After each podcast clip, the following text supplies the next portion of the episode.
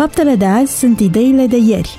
Prin puterea ideilor, lumea se schimbă. Ascultă Contrapunctul Ideilor, o emisiune realizată de Oswald Prisacaru și Ștefăniță Poenariu.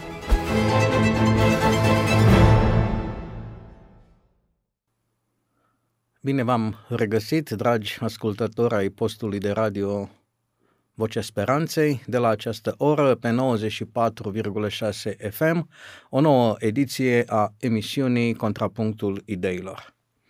Realizatorul emisiunii, Oswald Prisacaru, împreună cu invitatul său permanent, pastorul Ștefăniță Poenariul, vă oferă în următoarele minute o nouă ocazie de dezbatere, noi idei supuse uh, discuției, analizei, uh, contradicției, în așa fel încât împreună să putem să înțelegem mai multe despre mai mult și în același timp să credem că putem să găsim argumente suficiente și pertinente pentru a face din Cuvântul lui Dumnezeu o, o realitate de care avem nevoie în aceste vremuri pe care le trăim. Bine ați venit la această nouă emisiune, domnule pastor. Găsit. Sper că ceea ce am discutat uh, noi ultima emisiune nu, nu au produs, uh, să spunem, uh, urme în sufletul dumneavoastră, pentru că vă provoc, vă pun în fața unor întrebări pe care de cele mai multe ori nu, nu aveți ocazia să răspundeți în biserică, nu cred că e Nuria și vă confruntă în felul acesta, dar ținem cont de profilul ascultătorilor noștri și de nevoia de a face din Cuvântul lui Dumnezeu nu doar o zicere în interiorul unei clădiri, ci de a oferi oamenilor ceea ce și este Cuvântul lui Dumnezeu, un mod de viață. Pentru ocazia aceasta aș vrea să pornim cumva cam de unde am rămas ultima dată, de la ideea de autoritate, de la ideea de îndoială ca sursă a generării de idei. Spuneați că e nevoie să cercetăm cuvântul lui Dumnezeu și să punem la analiză ceea ce ni se spune. Cu alte cuvinte, nu credeți într-o autoritate uh, administrativă uh, vis-a-vis de credință care să decurgă din poziția uh, preotului sau a pastorului? Cu siguranță nu. Problema mântuirii este o problemă personală între om și Dumnezeu cheile mântuirii nu sunt în mâna bisericii, deși biserica este un instrument, este instrumentul principal prin care Dumnezeu se descoperă, nu mântuie, se descoperă, iar omul uh, uh personal în relație cu Dumnezeu capătă mântuire. Am, am explicat uh, data trecută faptul că contrapunctul este o tehnică prin care mai multe idei uh, independente ca formă și uh, ritm Uh, sunt totuși împreună legate și interdependente armonic. Uh, subiectul pe care l-am ridicat acum așa în trecere, pentru că nu asta urmăream neapărat, uh, dar răspunsul nostru m-a provocat, cred că va fi puțin în, într-un dezacord cu, cu alte afirmații. Ați spus că mântuirea nu este în biserică. Și afirmația aceasta m-a provocat și vă întreb. Vreți să spuneți că mântuirea este independentă de biserică? Adică vor fi mântuiți și oameni care nu sunt în biserica dumneavoastră? Doar cei care sunt în biserica Brașov Maranat. Doar ei vor fi pentru că e, e diferență și între pastor și pastori. da, nu, zâmbesc, glumesc. Uh, spune așa Apostolul Pavel că există oameni care nu au avut șansa să se întâlnească cu Hristos nici fizic, nici măcar la nivelul minții, care nu au avut șansa să se întâlnească nici cu Moise sau cărțile lui, cu Tora, cu legea. Despre ei spune cuvântul lui Dumnezeu că uh, înșiși își sunt lege. Iar atât timp cât oamenii aceștia, fără, fără lumina revelației prin Isus Hristos, da, prin Tora, uh, trăiesc în armonie cu conștiința lor. Conștiința lor este sediul uh, lui Dumnezeu din om. Este casa lui Dumnezeu în om. Este locul în care Duhul lui Dumnezeu operează. Noi avem ceva din noi ce este, ce este, pur, este mai dumnezeesc decât al nostru. Și dacă omul trăiește în raport cu această entitate, cu această uh, instanță, cu conștiința, el este mântuit. El este mântuit. Bineînțeles că noi nu putem uh, uh, identifica până unde putem merge pe ideea aceasta. Adică nu putem spune că sinceritatea este suficientă. Pentru că sinceritatea este o chestiune care nu prea poate fi uh, cuantificată, analizată, uh, verificată, ce este sinceritatea și de unde știi că ești sincer sau nu ești sincer.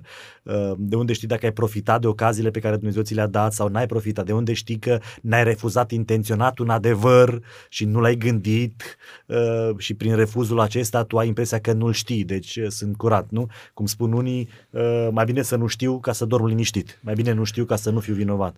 Dar mântuire există în afara bisericii. Data trecută ne spuneați că...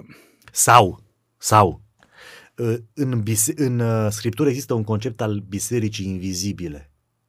Adică Dumnezeu a avut un popor, ă, aveau ăștia un sânge, erau rudenii, făceau parte din poporul Israel. Prin legământul cel nou, intrai în popor prin credință, prin relația personală cu Isus Hristos. Într-adevăr, o, o relație cumva oficializată de biserică prin botez. Dar intrarea aceasta nu mai este prin carne și sânge, ci este o intrare prin credință. Uh, în sensul acesta, tot din biserică fac parte și aceia care nu fac parte din biserică. Când v-am întrebat data trecută despre riscul ca între subiectivismul meu, citind cuvântul lui Dumnezeu și al dumneavoastră, să fie o prăpastie de netrecut, uh, puntea pe care ați creat-o între aceste două posibilități a fost uh, Duhul Revelației. Același care a inspirat cuvântul va inspira înțelegerea în măsura în care cei doi căutători sunt sinceri și onești, onești cu, cu motivația pentru care caută răspunsuri. Asta înseamnă că, pe de o parte, ați afirmat că biserica nu este păstrătoarea și cea care oferă mântuirea, iar prin uh, concluzia care vine de, de săptămâna trecută, putem afirma fără să greșim că biserica nici măcar nu își, își arogă autoritatea de a interpreta cuvântul. Corect? Corect. Și atunci vine o lovitură, o lovitură, o întrebare foarte grea și nimicitoare, spune. Mai are rost biserica? Are rost, are rost.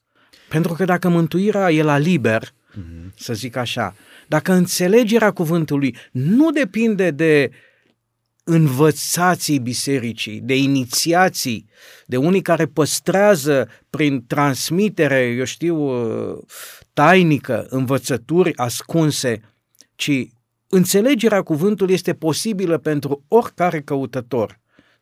De ce mai ai nevoie de biserică?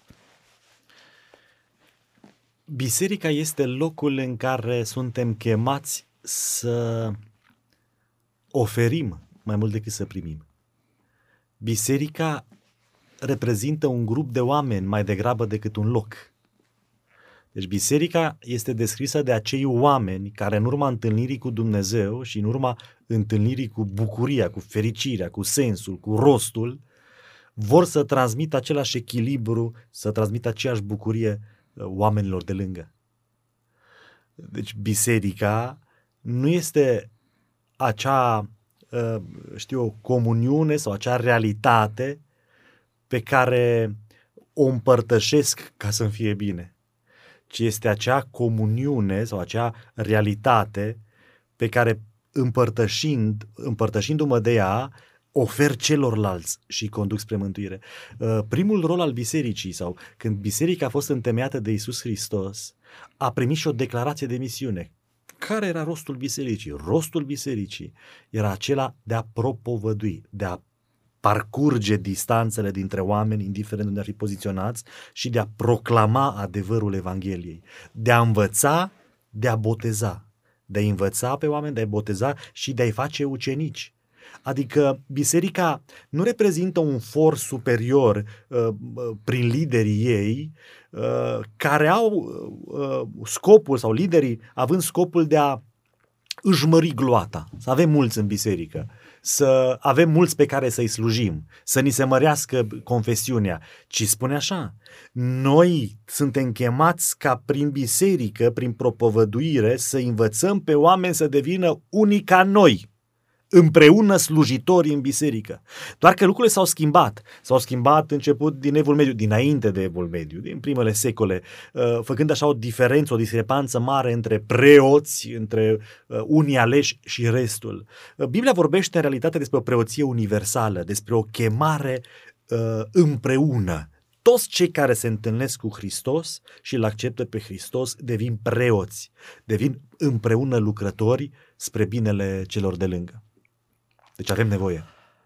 Uh, m-am pus această întrebare pentru că iar a existat uh, o fierbere în societate recent legat de, de, de bugetul care tocmai a fost uh, aprobat pe anul acesta, de, de un vot vis-a-vis de o subvenție acordată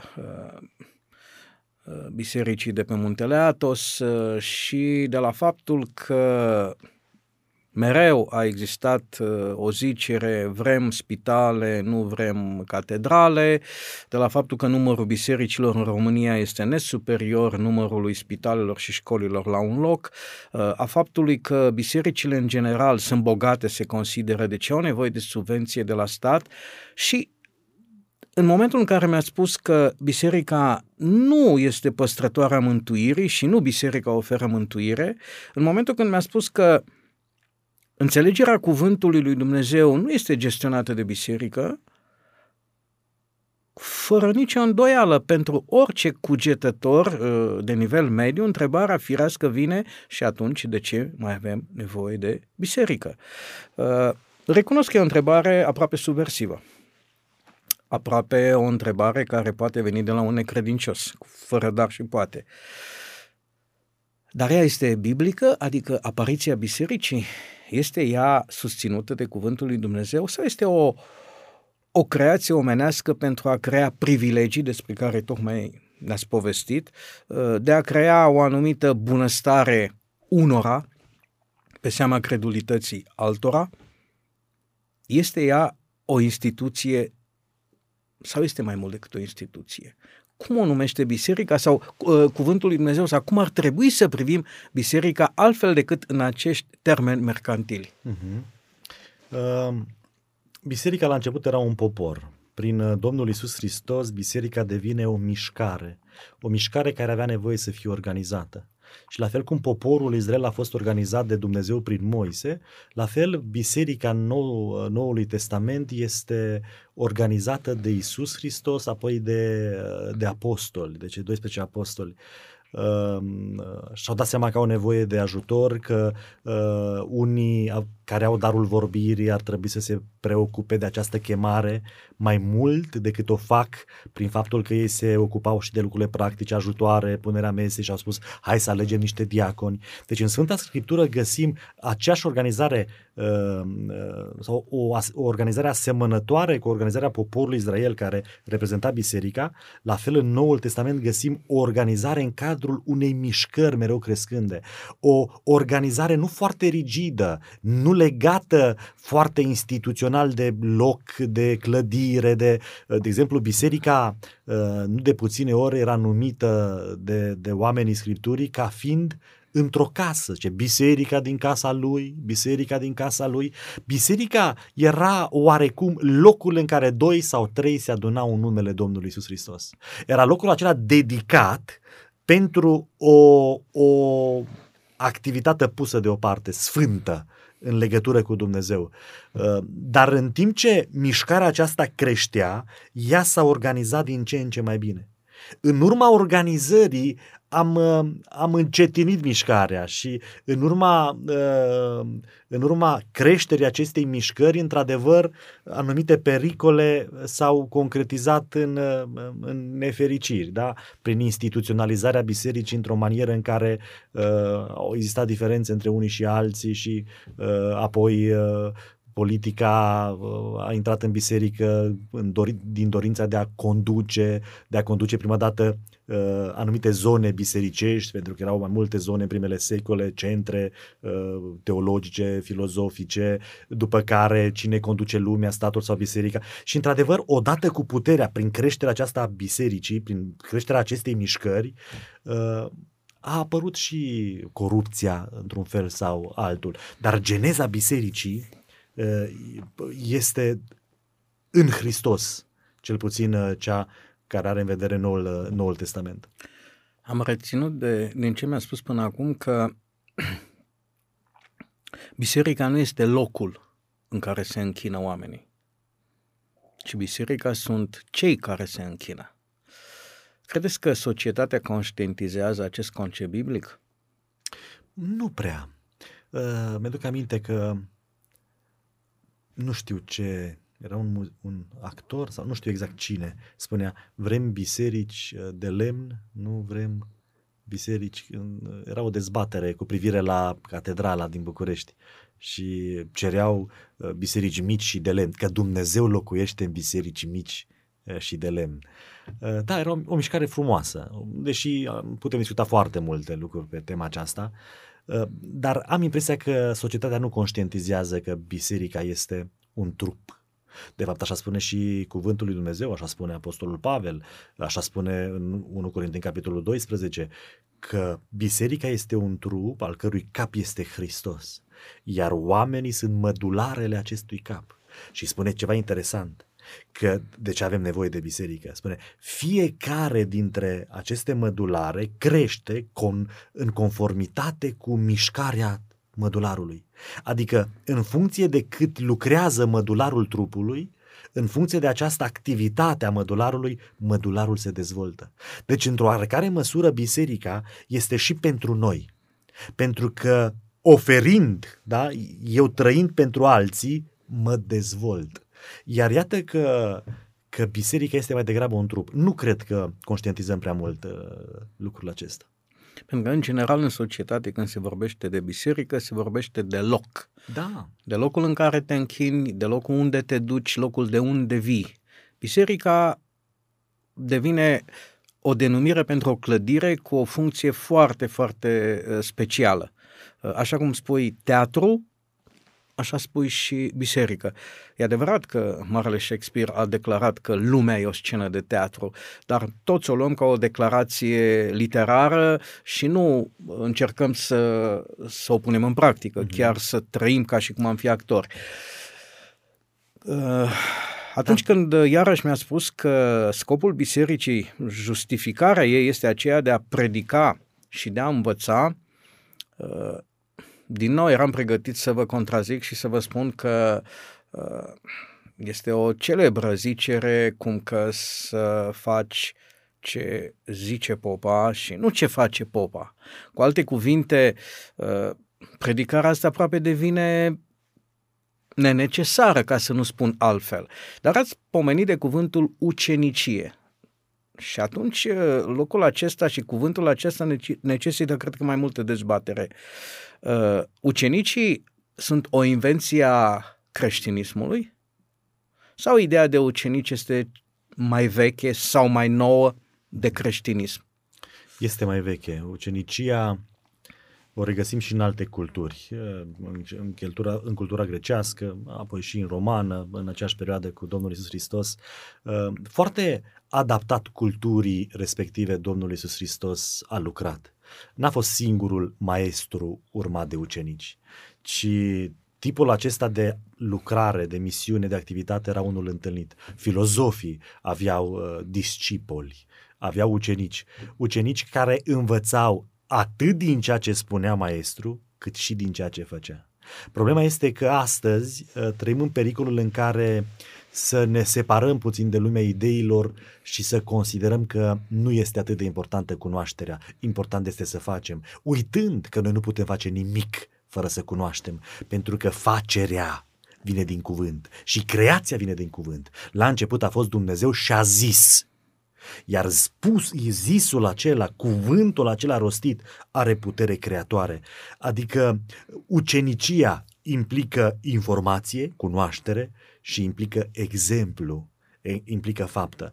Așa era și cu Platon, așa a fost și cu toți filozofii, așa a fost cu Domnul Isus Hristos, așa a fost cu Socrate.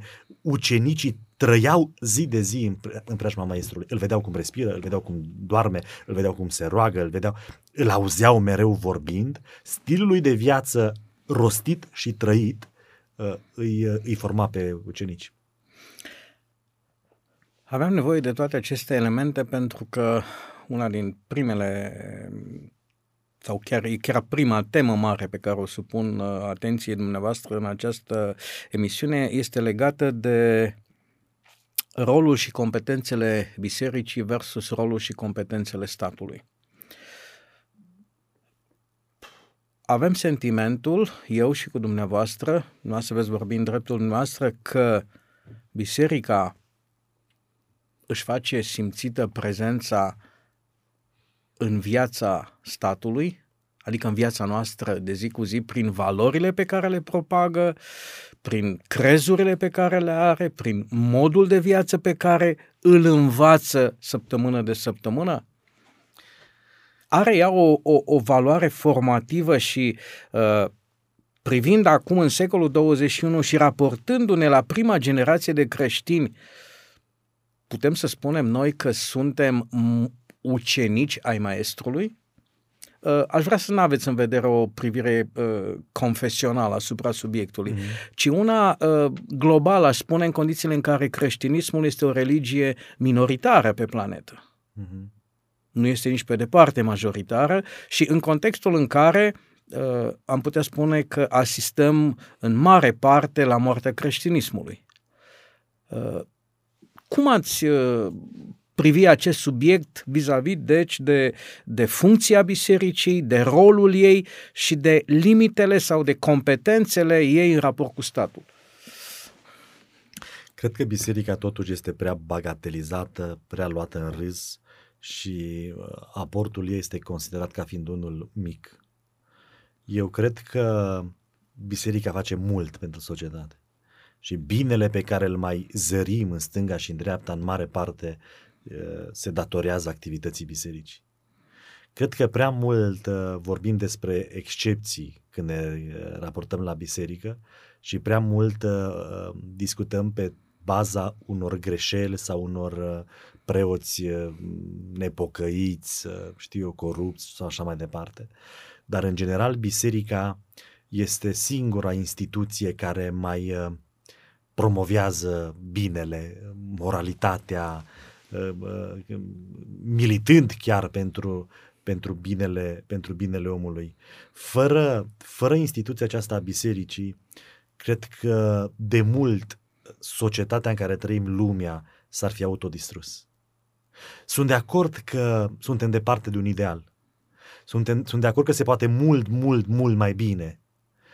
Cred și observ că sunt uh, greșeli majore în viața bisericilor, dar în același timp, fără biserică, dacă Dumnezeu ar anula această, acest aport al bisericii în societate pentru un an, ne-am mâncat unii pe alții, ne-am autodistruge, n-ar mai rămâne multe din noi. Ehm, și când mă refer la aceasta, mă refer nu doar la creștini, pentru că sunt și alte uh, religii care au la bază aceleași principii ale Uh, binelui, aceleași principii ale unei divinități care poate că este numită altfel, existând diferențe categoric, dar uh, vorbim despre religii în general. Uh, religiile se ocupă în special de om, în special de om și de binele omului și sunt preocupate de păstrarea acestui bine. Bisericile, religiile încă mai cred într-un adevăr. Religiile mai cred într-un absolut Ehm, religiile încă mai visează, au năzuințe, speranțe. Pe când uh, lumea în care trăim, iată că își pune toată speranța în Marte. Ehm, cele mai uh, frumoase uh, știu eu, năzuințe, idealuri ale noastre sunt cu privire la trăirea pe o planetă în care poate că poate că avem apă și în care vom sta în niște costume sau uh, vom trăi, nu vă supărați, eu nu vreau să trăiesc pe Marte. Uh, Eu cu siguranță nu voi trăi. Religiile zic altfel, oameni buni, voi veți trăi în rai.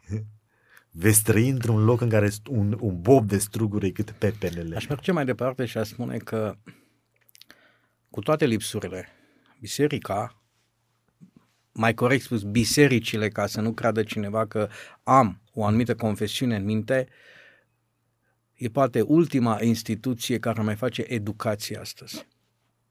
Pentru că eu prin educație nu înțeleg uh, transmiterea de informații, uh, oferirea unei meserii uh, sau oferirea de cunoștințe în diverse domenii uh, de strictă specialitate sau de cultură generală absolut necesare. Mm.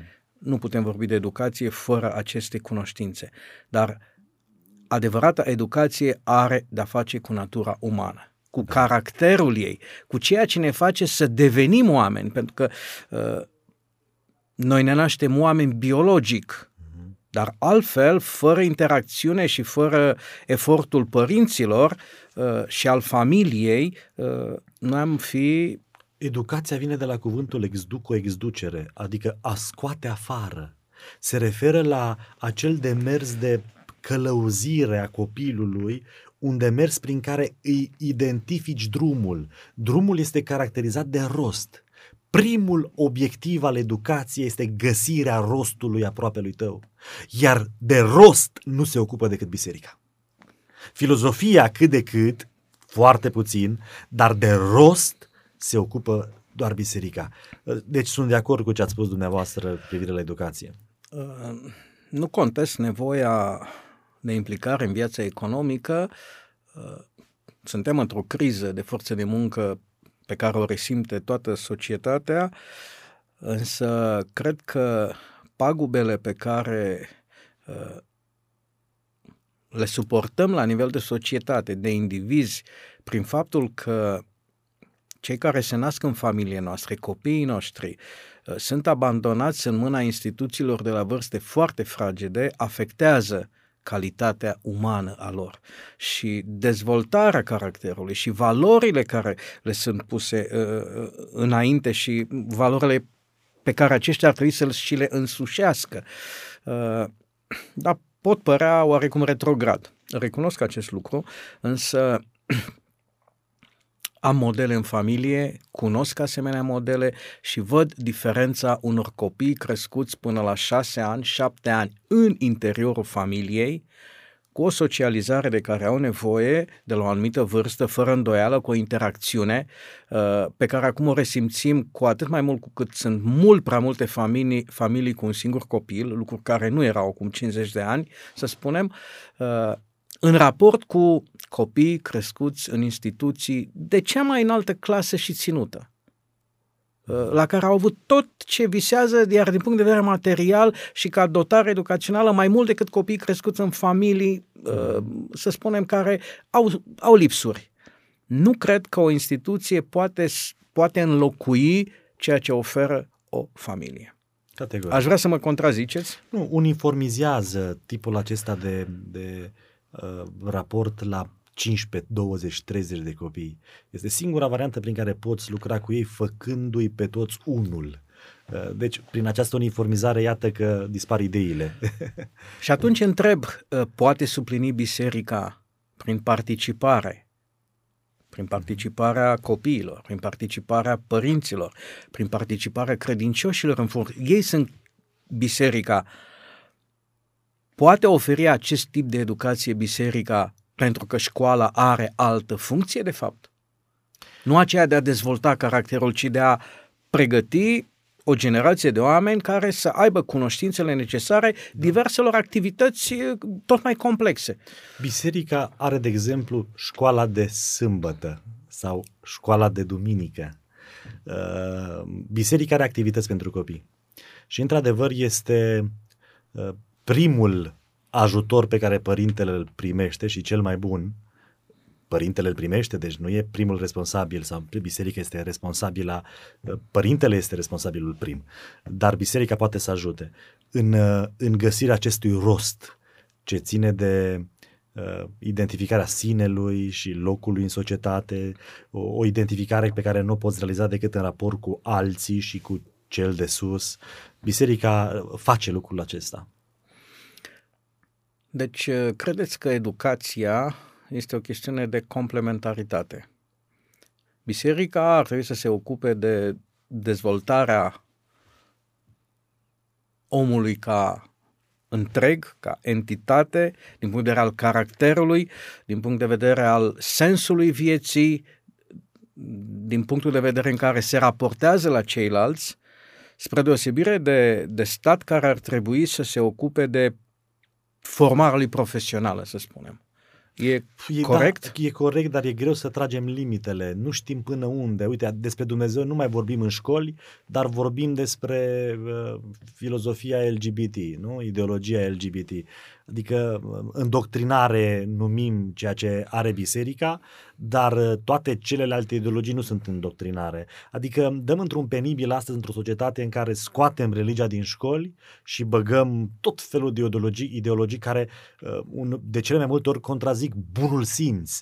E foarte greu să separăm lucrurile, dar asta o găsim de la început. O găsim de la început, de exemplu, Dumnezeu n-a fost de acord ca poporul să aibă împărat. Poporul a venit înaintea uh, uh, omului lui Dumnezeu, profetului și uh, preotului și a cerut, doar dăm, vreau și eu împărat. Nu omul lui Dumnezeu, vorbind cu Dumnezeu, a, a atenționat poporul, dacă veți avea împărat, veți da taxe, veți fi asupriți, ăștia vor fi corupți, vor avea, vor avea multă putere și așa mai departe. Iar poporul, indiferent, răspunde, nu ne interesează, vrem și noi împărați, cum au toți cum au toate popoarele, vrem și noi împărați. Și până la urmă Dumnezeu zice, ok, veți primi veți primi. Și au primit. Dumnezeu n-a fost de acord. Dar ce interesant este că primind împărat, Dumnezeu își asumă această nouă ordine socială.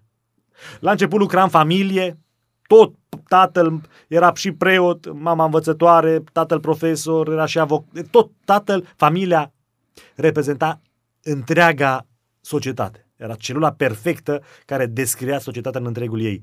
Uh, după aceea au apărut patriarhii, că n-au mai putut doar uh, fiecare părinte, nu mai era capabil să-și conducă familia cum trebuie, și uh, judecătorii, împărați. Bun.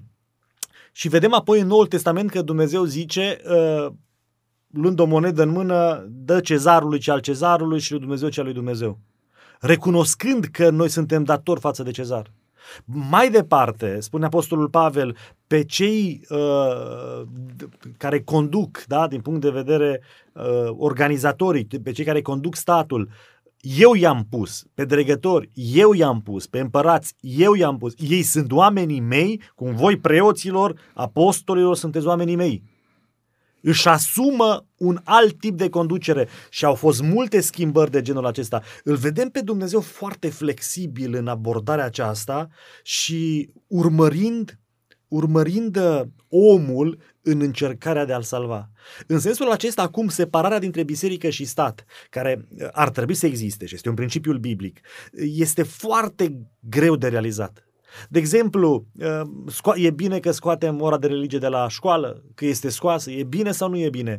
Uh, într-un cadru anume nu este bine. De exemplu, în Evul Mediu, uh, biserica era școală.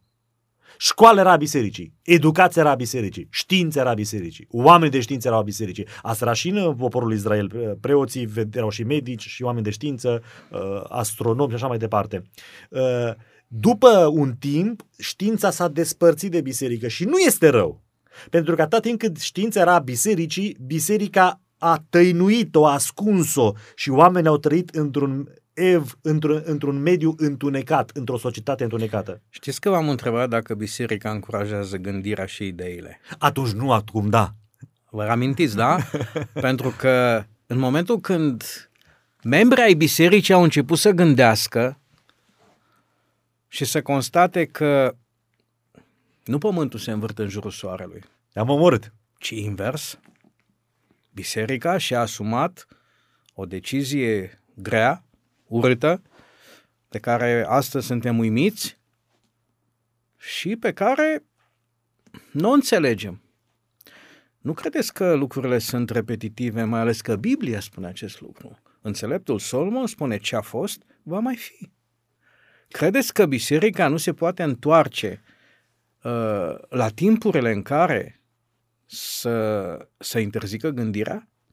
Credeți că timpurile acelea sunt pentru totdeauna trecute, nu, apuse? Nu cred. Din păcate, din uh, uh, revelația lui Dumnezeu, din cartea Apocalipsa, descrie anumite frânturi, frânturi uh, apro- apropiate în timp de noi.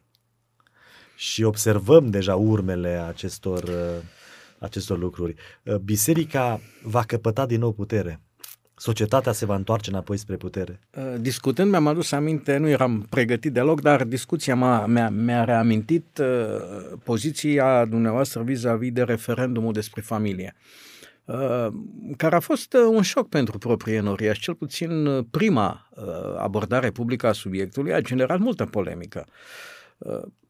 Uh, pentru că era un subiect aproape biblic, uh, acel referendum despre familie. Uh, Uh, cred că vă mai reamintiți argumentele pe care ați avut și poate reluați o parte din ele. Uh, ideea unei familii uh, formată dintr-un bărbat și o femeie este o idee eminamente biblică, creaționistă. Nu mai avem de face cu confesiuni, cu dogme, cu crezuri. Aici toate religiile sunt de acord. Mhm. Familia este formată dintr-un bărbat și o femeie. Societatea laică propune un alt model. Ori, uh, referendumul acesta urma să afirme o valoare biblică. Și cei care l-au propus au mizat pe implicarea bisericii, pentru că dacă nici acum biserica nu este alături de noi într-o problemă eminamente biblică, când va mai fi? Uh-huh. Ori în momentul acela, poziția dumneavoastră și din fericire, nu numai a dumneavoastră ca persoană, ci a multor oameni cu judecată și înțelepciune din diverse uh, religii, uh, a fost una aproape de neînțeles. Ați putea să reluați puțin de ce anume credeți că uh, ideea de a supune referendumului afirmații biblice este una extrem de periculoasă? Pericolul unui astfel de demers este acela de a lăsa majoritatea să decidă în chestiuni de conștiință sau în chestiuni religioase, chestiuni ce țin de biserică. S-ar putea ca într-un moment să-ți convină, uh, intuind că majoritatea este de partea ta. Dar să uiți că acceptarea unui astfel de demers în care prin vot hotărăște o realitate biblică uh, este extrem de periculoasă.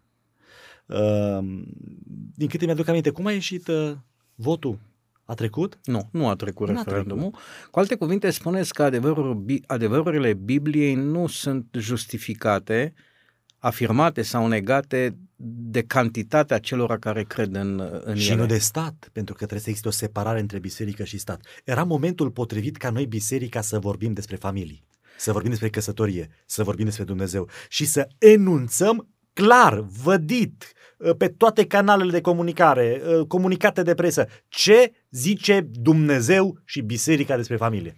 Interesant că a fost un moment când și știința a fost în situația aceasta. Când Galileo Galilei afirma epur simove, era singur. Da. Și împotriva lui era întreaga biserice, în biserică. Și asta n-a anulat adevărul științific al zicerii. Și reversul este valabil. Uh-huh. Atâția martiri au, au fost pentru credință și faptul că au fost singuri n-a anulat în niciun fel uh, valoarea uh, afirmațiilor și valoarea adevărului. Uh, pentru că tot am vorbit de contrapunct și de, de contradicțiile, contradicțiile unor idei care ar trebui undeva să se regă- regăsească într-o anumită armonie pentru a nu rămâne într-o opoziție neconstructivă, aș vrea să reamintesc că și în Biblie găsim uh, asemenea idei uh, în contrapunct, să le spunem, pe care ar fi bine să încercăm să le armonizăm. Una din ele, de exemplu, este în Proverbe, unde înțeleptul Solomon spune că să nu răspunzi nebunului după nebunia lui, ca nu cumva să fii confundat cu el. Și cu lucrul acesta cred că sunteți de acord, nu? Sigur. Multă lume spune, nu te pune cu nebunul. Uh, există o altă vorbă mai, uh, mai proaspătă, la fel de adevărată, în care spune nu te pune cu prostul că te bate cu experiența. Dar înțeleptul Solomon zice ceva sănătos. Pentru că imediat după ce termină această afirmație, să spună răspunde nebunului după nebunia lui, ca să nu se creadă înțelept. Acum, poftim. Când să răspunzi, atenție, nu întreb cui, da. ci când să răspunzi nebunului după nebunia lui și când să nu răspunzi nebunului după nebunia lui. Putem armoniza această contradicție evidentă în zicere, cu toate că ea este unitară și perfect justificată. Răspunde nebunului pentru a nu se crede înțelept. Aici sunt două mize sau sunt două momente în care ar trebui să, să, să-i răspunzi. O variantă la care mă gândesc acum ar fi iubirea pe care o porți nebunului e din casa ta și are nevoie de, de uh, echilibru, are nevoie de uh, un șoc, are nevoie să se trezească și mai crezi că are șanse, dacă e din familia ta, crezi până la moarte că are șanse, deci o faci. Deci dacă îl iubești pe cel de lângă tine fiind nebun, ar trebui uneori să fii în stare să fii socotit nebun de dragul de a-l salva. Fără ca să-l conștientizezi că este nebun, fără să-i răspunzi, el va crește nebunia lui. Unu sau doi, să fie în joc o miză mai mare. Ă, să fie o situație în care cineva batjocorește o entitate, o instituție, un ceva.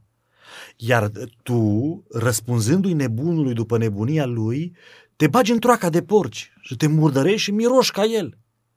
Dar să fii în stare de dragul acelui bine pentru care nimeni nu luptă, să te lupți tu, conștient fiind că vei, mirosi, vei mirosi a, pro, a, a porc, dar binele acela fiind mai important decât pierderea ta, că par și tu nebun. Deci așa aș putea interpreta sau aș găsi două, două momente în care aș, aș uh, intra în, în categoria nebunilor. Că iubesc mult pe nebun, că îl iubesc mult, sau că binele uh, pentru care lupt uh, ar fi mai mare decât ceea ce sunt eu sau pierderea mea.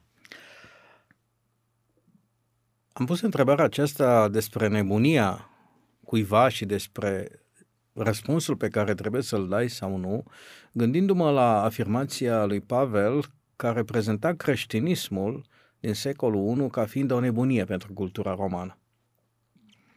Și acei creștini, patriarhii bisericii, părinții noștri spirituali, au fost priviți ca niște nebuni. Și lucrul acesta s-a întâmplat pe parcursul a câteva secole, până în secolul IV. Din momentul acela, creștinismul devine filozofia acceptată, devine religia Imperiului, devine ceea ce este astăzi un mod de viață și un crez, mai trebuie să privim creștinismul ca o nebunie? Sau este singurul, singura formă care trebuie acceptată? Este ea o nebunie pentru societatea noastră, creștinismul în ziua de astăzi? Nu mai, nu mai sună nebunie. Sau sună nebunie? Cred că enunțarea principiilor uh, lui ar suna a nebunie, dar cred că nu mai sunt enunțate cum trebuie, nici prin cuvinte, nici prin, uh, nici prin uh, fapte. Pentru că anumite valori ale creștinismului sunt radicale. astăzi sunt contestate. Păi sunt contestate, dar nu prea sunt enunțate de către creștini. Adică este o contestare uh, ca și cum uh, copilul tău este bătut și tu ca tată nu faci nimic. Adică nu există o polemică imensă în societate, o tensiune, o luptă. Uh, nu prea ne doare că sunt contestate. Sau ne doare? Nu știu. Constat că sunt subiecte care sunt foarte greu de dezbătut. Și chestiunea LBGT-ului este o chestiune greu de dezbătut la radio. Este. Și în curând va fi foarte greu de vorbit despre bărbat și femeie. Am asistat uh, recent la, uh, la niște manifestări în, uh, într-un stat extrem de civilizat uh, care a fost neconceput acum 4-5 ani vis-a-vis de propria lor istorie, vis-a-vis de propria lor civilizație, cu bune și cu rele.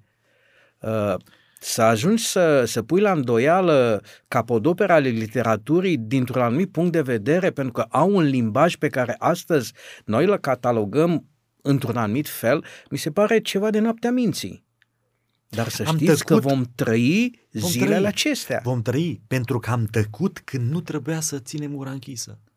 În timp de normalitate noi trebuie să vorbim despre lucrurile care au potențial Uh, negativ sau care pot deveni cândva foarte sensibile. De exemplu, în România încă mai poți vorbi despre manifestările LGBT și ideologia LGBT, încă mai poți vorbi. Cu cât vom uh, uh, tăcea mai mult, cu atât mai repede vom fi puși în postura în care să fim nebuni dacă vom vorbi. Pentru că este foarte delicat, este delicat, este delicat pentru că nu ne exprimăm iubirea. Noi ca biserică ar trebui să iubim uh, să iubim uh, persoanele LGBT din toată inima. Ar trebui să le dorim binele, ar trebui să-i căutăm să-i mântuim, nu noi, dar să-i conducem spre Hristos ca să-i mântuie, la fel ca oricare alt om. Pentru că și comportamentul LGBT, și să avem curajul să o spunem, este un păcat conform Bibliei. Spune, Biblia spune că este păcat. Despre asta ar trebui să vorbim. Că aceste comportamente reprezintă păcatul, o formă a păcatului, iar că păcatul în mâna lui Dumnezeu poate fi iertat și poți primi vindecare. La fel cum uh, sunt cei care fură, cei care mint, cei care sunt egoiști, cei care sunt mândri, cei care băr- sunt păcate. Dar noi ne ocupăm tocmai cu tratarea acestor păcate și îi îndreptăm pe oameni spre Hristos, spunându-le, indiferent de păcatul vostru, Dumnezeu iartă, vă iubim, vă vrem lângă noi. Biserica este deschisă pentru oricine, cu orice comportament, fie el LGBT. Este deschisă în sensul de a-i primi, de a te ruga cu ei, de, a le, de a-i consilia, la fel ca orice alt păcătos. Nu? Cred că de data aceasta ați enunțat un punct de vedere extrem de radical. Probabil. Uh, când ați uh, catalogat uh, comunitatea LGBT nu ca oameni, ci ca atitudine, ca fiind păcat, ați intrat în contradicție cu ceea ce această societate, ca și cea laică, definește o normalitate pe care trebuie să ți-o descoperi uh, cât mai repede, cu atât mai bine. Din ce punct de vedere este o normalitate referindu-ne la un sistem nou de referință, da? Făcând referire la un nou sistem de gândire, la repere diferite, dar din punct de vedere biblic, din punct de vedere biblic, este un păcat. Domnule pastor, poate de data aceasta uh, Biblia n-a mai surprins realitățile culturale ale timpului nostru. Le-a pierdut. O fi fost aceste realități valabile și atunci când a fost scrisă? Nu a fost, fi fost și în Vechiul Testament, Sodoma și Gomora, și în Noul Testament, și Corint. Că am să vă provoc. Uh, nu am găsit nicăieri în Biblie că a fuma este un păcat. Păi nu este. Deci nu este un păcat. Cum să fie? În sfârșit mi-ați dat dezlegare. nu v-am dat dezlegare, pentru că sunteți membru într-o anumită biserică în care există și principiul acesta, da? Nu consumăm droguri de niciun fel. V-ați asumat. Dar acest uh, principiu, care sună bine, da. e un principiu laic. E laic, e bun. E laic. E, e ancorat în spiritul Scripturii, dar nu în litera Scripturii care identifică tutunul ca un drog. Nu. Dar este o asumare, este o decizie a bisericii, este o asumare personală a dumneavoastră intrând în confesiunea aceasta religioasă, prin care considerăm că este mai bine așa. Este mai bine așa. Este protectiv un astfel de comportament și cu siguranță ne face bine. Abstinență totală. Bineînțeles că aici este o diferență, de exemplu alcoolul. Nu consumăm alcool deloc, da? Noi. Dar uh, alcoolul poate fi prezent într-un medicament. Iar Biserica Adventistă, da, de pildă, nu uh, interzicem un medicament care are în el uh, alcool sau cofeină sau așa mai departe. Vorbim despre un stil de viață, vorbim despre un consum. Uh, da. Uh, în felul acesta am ajuns la idei mult mai radicale. Și radicalizarea aceasta nu vreau să intru în amănunte neapărat. Adică dacă radicalizarea bisericii se, se datorează radicalizării societății sau invers. Uh, nu putem să negăm că de cât se va decade, uh, societatea în ansamblu ei se luptă cu o, cu o anumită radicalizare uh, ideologică, dar mai ales religioasă. Uh, tot ceea ce însemna statul islamic nu înseamnă valorile islamismului din punct de vedere religios, ci înseamnă o radicalizare Corect. militară și uh, o luptă pentru putere care nu are de-a face cu, cu uh, eu știu, cu doctrina uh, instaurată de, de profet.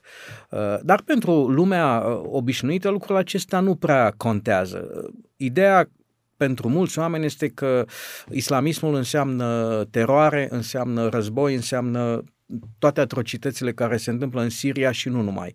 Din Uh, E potrivă, interesant, Pace. uh, interesant este că părtășia aceasta și empatia creștină uh, are de-a face cu distanța. Țineți minte când s-a întâmplat atentatul acela din Franța, uh, imediat toată lumea a pus un anumit hashtag pe Facebook. Da? Uh, era lângă noi, s-a întâmplat lângă noi, dai noștri. Uh, nu știu cât de creștini erau respectivii caricaturiști, dar erau anti-islamiști clar. Uh, dar uh, toată lumea și și-a asumat. Uh, dacă întrebați pe stradă uh, ce știu despre atrocitățile pe care tot niște musulmani le fac în Nigeria, în mod egal față de toți creștinii, indiferent de confesiune, o să vedeți că nici măcar nu o să știe despre ce este vorba. Mhm. Nu avem nicio reacție cu privire la suferințele unor creștini care sunt Mai de undeva departe. o Africa. Ce treabă am eu cu Africa? Uh, Nu cumva e o, e, o- e, e o decădere din valorile creștine? Nu cumva uh, suntem mai rău decât farisei în terminologia biblică, adică zicem una și facem alta. Uh, nici comunitatea internațională nu e foarte preocupată de faptul că niște creștini sunt supuși persecuției. Preocuparea are alte considerente acolo, care țin de economie și de o anumită stabilitate politică. Uh, Dar n-am auzit în biserică. N-am auzit biserica să se roage. Nu vorbesc de altele că nu știu. Dar de propria mea biserică și de propria mea confesiune care să propună Mhm. ca motiv de rugăciune sau ca preocupare persecuția unor creștini dintr-o anumită parte a lumii despre care nu știm aproape nimic în modul concret. Uh, Nu cumva mișcăm și noi uh, prin vorbe, valori și idei în care nu ne mai regăsim? Nu știu dacă acesta este motivul. Poate că poate că ar fi vorba și de limitele noastre și de principiul acesta al apro- apropierii. Eu uh, mai m-am rugat, am mai auzit de anumite conflicte și anumite zone și anumite grupări de oameni uh, persecutate. Uh, într-adevăr, nu e o, nu e o biserica nu are o frământare în România, de exemplu, așa, generală, de stai să ne rugăm pentru cei din, din, din, suferă, suferă, suferă, mereu suferă. Uh, Acum, nici nu vreau să scuz, dar nu știu sigur cât ar fi vorba despre scuză sau de limitările uh, naturale ale ființei umane.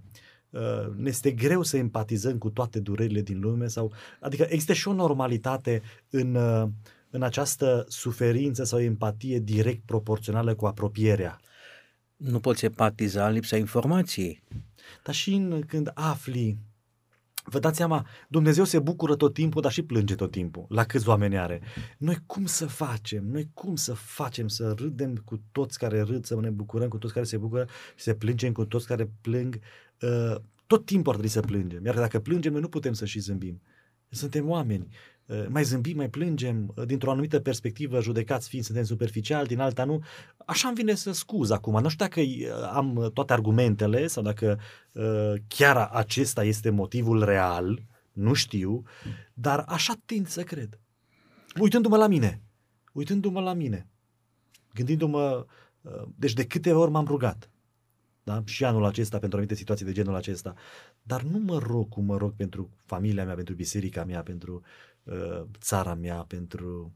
Și nu mă simt vinovat, dar faceți-mă să mă simt vinovat. Nu vă fac, citeam niște uh, rapoarte uh, șocante. În secolul 20, cea mai persecutată acord, da. religie, Da, da. cel mai mult sânge, efectiv, este un sânge care a curs creștin fiind. Da. Dar perspectiva aceasta asupra conflictelor armate uh, nu prea este prezentată. Nu prea, nu prea ajunge la Uh, nici măcar societatea nu prezintă lucrurile din această perspectivă. Noi privim multe din aceste conflicte ca fiind doar o bătălie pentru resurse, Mhm. interese politice, luptă pentru putere. Nu, nu putem nega lucrul acesta. Uh, după cum ideea nobilă a cruciadelor să eliberăm pământul sfânt uh, a degenerat într-o luptă pentru avere de neimaginat De acolo a pornit. și justificările și, și tot uh, nu are rost să, să preluăm acum această temă pentru că este interminabilă. Uh, Am vrut doar să vă, să vă arăt cumva că pe undeva parcă e nevoie de mai multă ancorare creștinismului în realitățile de zi cu zi. Uh, o să râdeți ce are de face creștinismul cu cursul valutar, de exemplu. Nu, nu are de-a face cu cursul valutar în sine, efectiv, dar n-am auzit în 20 de ani, în 30 de ani, uh, niciun fel de preocupare a bisericii pentru una din marele lipsuri educaționale a nației române, aceea de cultură financiară. Și Biblia are foarte multe, foarte multe învățătură despre educația financiară. Lucru pe care noi îl neglijăm. Punem accent doar pe anumite aspecte. Cele care, în general, privesc ceea ce trebuie să dea Uh, dar n-am auzit uh, sfaturi foarte serioase și lucruri care, pe care firm, uh, biserica, Biblia le afirmă clar legate de faptul nu te pune garant pentru nimeni. Și știți foarte bine mm-hmm. câte cazuri au fost în biserică de oameni care și-au pierdut bunurile pentru că au pus garanție. Mm-hmm. Și multe alte exemple, există materiale legate de asta. Adică resim și în interiorul bisericii o anumită lipsă de educație practică cu privire la răspunsurile pe care ni le dă Dumnezeu în legătură cu problemele noastre. Așa cum le-au dat acelora care sunt personaje ale biblice, mhm. soluții la problemele lor. Da, simt și eu lucrul acesta. De exemplu, există un principiu al omileticii. Cel mai important lucru într-o predică este să vorbești pe baza nevoii adică să nu fie un limbaj de len și niciun subiect arid fără importanță. Cred că trebuie să fim mai re, uh, relevanți. Și în uh, discursul nostru, în predicarea noastră, în mărturisirile noastre, ar trebui să vorbim despre aspecte de genul acesta, ca cele amintite de dumneavoastră, pentru că ele ne ard. Degeaba vorbim noi tot timpul despre anumite parabole, oaie pierdută și nu că nu sunt adevărate, le știm toți, le mai auzim odată, okay? le mai auzim odată și vorbim ca și cum ar trebui să vorbim și ca și cum ar trebui să ascultăm. Și venind la biserică, începe să vorbească din Biblie, se termină. Ci cred că Biblia are răspunsuri și la chestiunile pragmatice, reale ale societății de astăzi și ar trebui să vorbim mai mult despre ele. Vă mulțumesc pentru uh, ora aceasta de dezbatere extrem de instructivă pentru mine și sper pentru ascultătorii uh, postului nostru de radio. Pentru dumneavoastră vă doresc o zi minunată în continuare și vă aștept uh, cu aceeași dispoziție către dialog și la următoarea emisiune. Până atunci, toate cele bune!